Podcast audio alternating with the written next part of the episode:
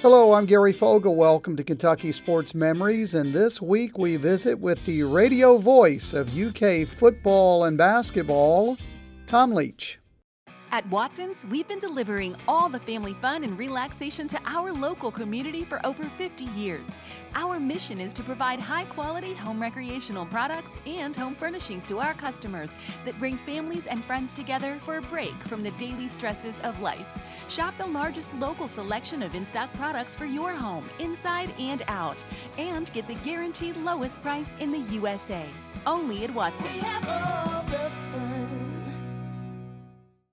Tom Leach has been the radio play by play voice for UK football since 1997, UK basketball since 2001. And I talked with him about his background and getting to where he is today. Tom, I'm curious, what kind of an athlete were you as a kid? Well, I uh, grew up in a small town, so we played everything. We had a really great uh, YMCA in Paris where I grew up and we started in uh, with a sports program through the Y in our elementary and our elementary schools in the third grade, and we played you know everything football, basketball, dodgeball, baseball. They kind of introduced you to a lot of sports through this Gra-Y program, and then um, we're just very active in sports. But then as I uh, got into high school, um, I played uh, basketball and baseball in high school, and I gave up basketball after my sophomore year to start working at the radio station, and uh, played baseball all four years. Were you any good at any of those sports? Well, I was decent. Uh, I uh, uh, played baseball for four years, and I think, I think we were in the Mid-State Conference, was what it was called. So all conference. So I was uh, uh, a, really good glove guy at first base. Um, I think my teammates would agree on that. And then uh, adequate hitter. My dad was an outstanding baseball player. Um, played for semi-pro teams here in Kentucky. Um, and then my brother was a really he was the best athlete in uh, in my immediate family. Uh, he was a Hall of Fame quarterback uh, and baseball player at Georgetown College. Um, and so baseball for him was a big one. So, Tom Leach, who broadcast football and basketball, baseball was his best sport growing up. He was a pretty decent athlete. When we're kids, we dream of all kinds of different things we'd like to be when we grow up, but oftentimes that changes as the years go by. For Tom Leach, that dream never really did change, as we discussed. At what point did you say to yourself, I want to be the UK play by play guy?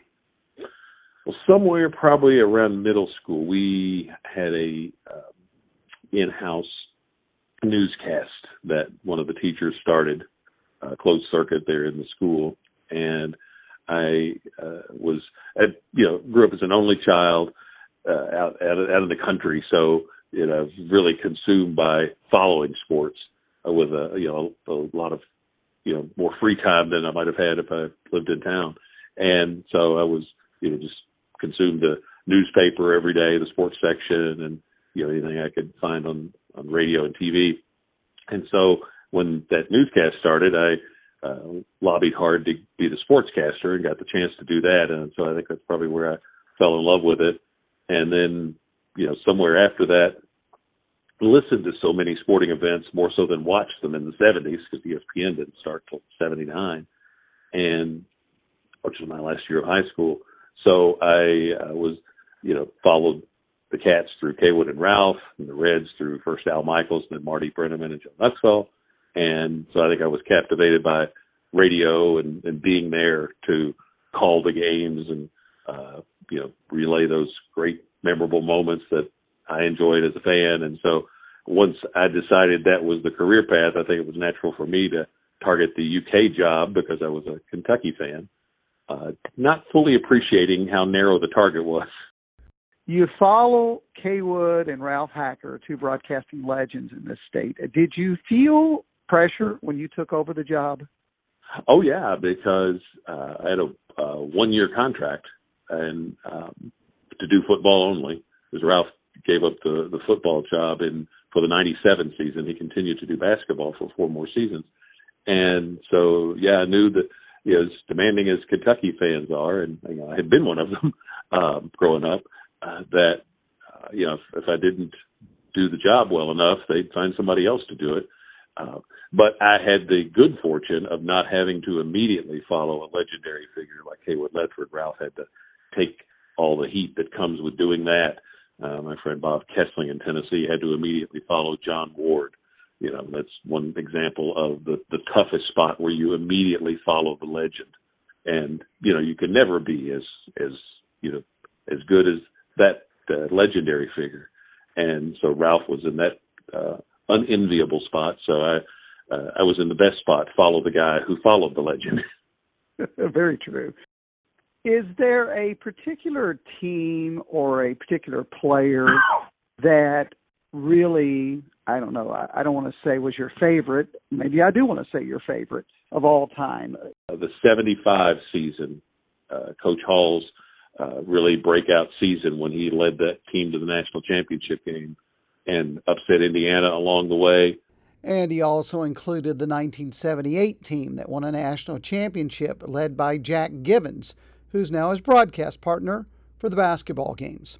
On the surface, it would seem like a great job all the time, but I talked to him about other aspects of it. A lot of UK fans, maybe all UK fans, think you have the greatest job in the world. But is there ever a time you get tired of it? Like, for example, let's say the Cats have a road game, a basketball game on a Tuesday night at Ole Miss. It's a nine o'clock tip, and you're going to get out of there in the middle of the night, get home at two in the morning, three in the morning, five in the morning, whatever. a lot of people don't realize that you go through that with your job, and that that comes with it. So, are there times you go, "Oh man, I'd really rather not make this trip"? No, I mean, there's trips. You you know, like a nine o'clock road game and you know getting back in at you know three in the morning. Fortunately, we fly on the team charter, so we get back a little quicker than you know if we were driving or flying commercial, uh, which makes it nice. But you know those you know those are the the the, the least favorable. But I don't uh, dislike them. I always tell people I love. I got into this to do play by play, and I get to do about 50 or so events a year between football and basketball season. Out of 365 days, only 50 or so do I get to do what I love the best about the job and why I got into the job. So I, there's there's never a moment where I dislike it. There's just times you like it more than others. Um, you know, it's it's more fun when you know they're winning or it's a big uh, big game, big win, etc. It is still you know very much as much as much fun as it was when I started of you know getting to do the games and uh, you know be there in that spot. So I think I would agree with uh, the opinion you said the fans have. I do have the best job. At Watson's, we've been delivering all the family fun and relaxation to our local community for over 50 years. Our mission is to provide high quality home recreational products and home furnishings to our customers that bring families and friends together for a break from the daily stresses of life.